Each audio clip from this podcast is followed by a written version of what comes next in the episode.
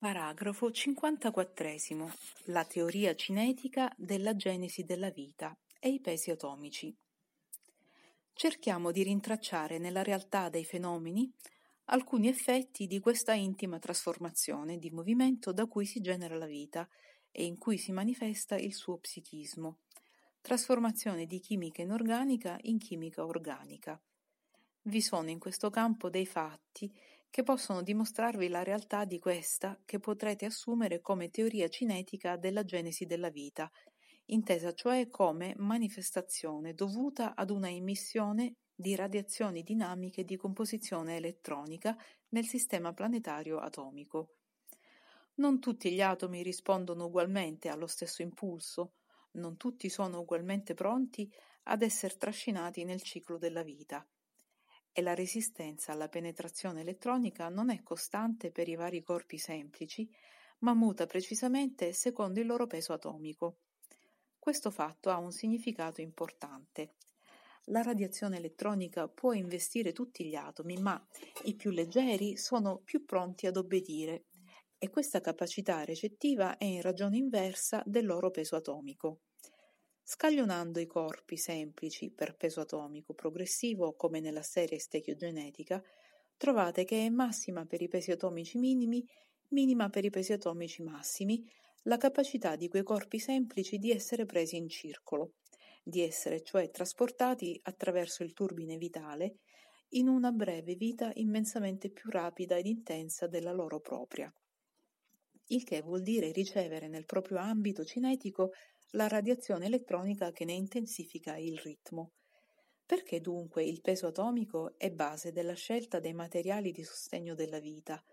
Perché il treno elettronico troverà minor resistenza a penetrare nei sistemi atomici più semplici, ad uno o pochi elettroni, che in quelli più complessi a moltissime orbite elettroniche.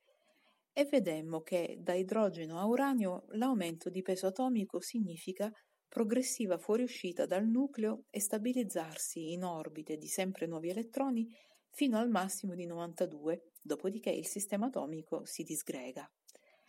È ovvio che le reazioni di un sistema cinetico più rudimentale siano più deboli che quelle di, dei più complessi e che sia più facile trasformare l'equilibrio dei movimenti nel primo caso che nel secondo. I sistemi planetari più semplici, meno numerosi di satelliti, si lasceranno più facilmente plasmare in nuove traiettorie che non i sistemi densi di elettroni, turbinanti movimenti più intensi. Più sono gli elettroni e maggiore è la massa e inerzia, cioè resistenza all'assorbimento di spinte esterne. Questi intimi spostamenti cinetici sono la sostanza di quel fenomeno della trasmutazione della materia inorganica in organica, riducibile nella sua essenza, come dicemmo, ad un calcolo di forze.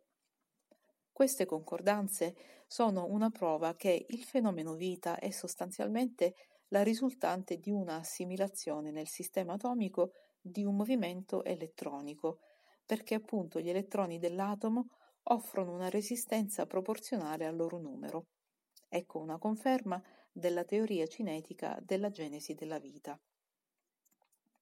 Se osserviamo i corpi semplici, non più come vedemmo in chimica inorganica, ma come essi si comportano in chimica organica, cioè il modo con cui essi sono ammessi e tollerati nell'organismo vivente, vediamo che idrogeno, carbonio, azoto, ossigeno, a cui corrispondono i pesi atomici 1, 12, 14 e 16, i più bassi della scala, sono i corpi fondamentali della vita, come pure essi sono largamente diffusi nell'atmosfera, dove quella nacque sul vostro pianeta nel periodo della genesi vitale. Idrogeno, carbonio, azoto e ossigeno allo stato di vapor d'acqua H2O, di gas carbonico CO2 e allo stato libero NEO1. Vengono poi i corpi succedanei dei fondamentali, che possono sostituirli parzialmente e sono accettati in dosi moderate il loro peso atomico non supera 60 e abbiamo in ordine di peso atomico litio 7, boro 11, fluoro 19, sodio 23, magnesio 24, silicio 28, fosforo 31, zolfo 32, cloro 35,5, potassio 39, calcio 40, alluminio 54, manganese 55, ferro 56, nickel 58,5, cobalto 58,7. Seguono i corpi che, pur entrando a far parte della vita organica, non vi sono accettati che in piccolissime dosi. Il loro peso atomico non supera il 137 e secondo quel peso sono in questo ordine. Rame 63,5, zinco 65,4, arsenico 75, bromo 80, rubidio 85,5, stronzio 87,6, iodio 127, bario 137,4. Se continuiamo ancora a salire ai più alti gradi nella scala dei pesi atomici, constatiamo che i corpi che ivi incontriamo normalmente non si riscontrano negli organismi e se vengono assunti nel ciclo vitale essi non vi sono tollerati che in dosi minime. Ciò è fondamentale anche nel loro uso terapeutico. Abbiamo selenio 79, argento 108, stagno 118, antimonio 120, tellurio 127, platino 195, oro 197, mercurio 200, piombo 207.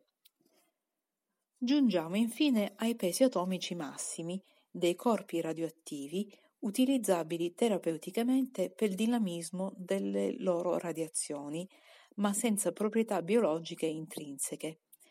L'instabilità del loro equilibrio interiore rappresenta un sistema atomico in disfacimento, fuggente verso le forme dinamiche è il più inadatto ad essere ripreso in coordinazioni cinetiche di ordine più complesso.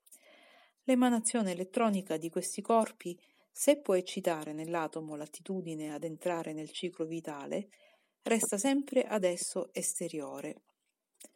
Per poterlo penetrare deve prima attraversare tutta la maturazione delle forme dinamiche fino al massimo di degradazione. Abbiamo dunque polonio 210, radio 226, torio 232,4, uranio 238, cioè i corpi dal sistema atomico più complesso, dalle orbite più numerose, i più resistenti ad ogni penetrazione cinetica, appunto perché quelle orbite sono lanciate e si aprono alla periferia, precisamente in direzione contraria al sopravveniente treno delle radiazioni elettriche ad onda degradata.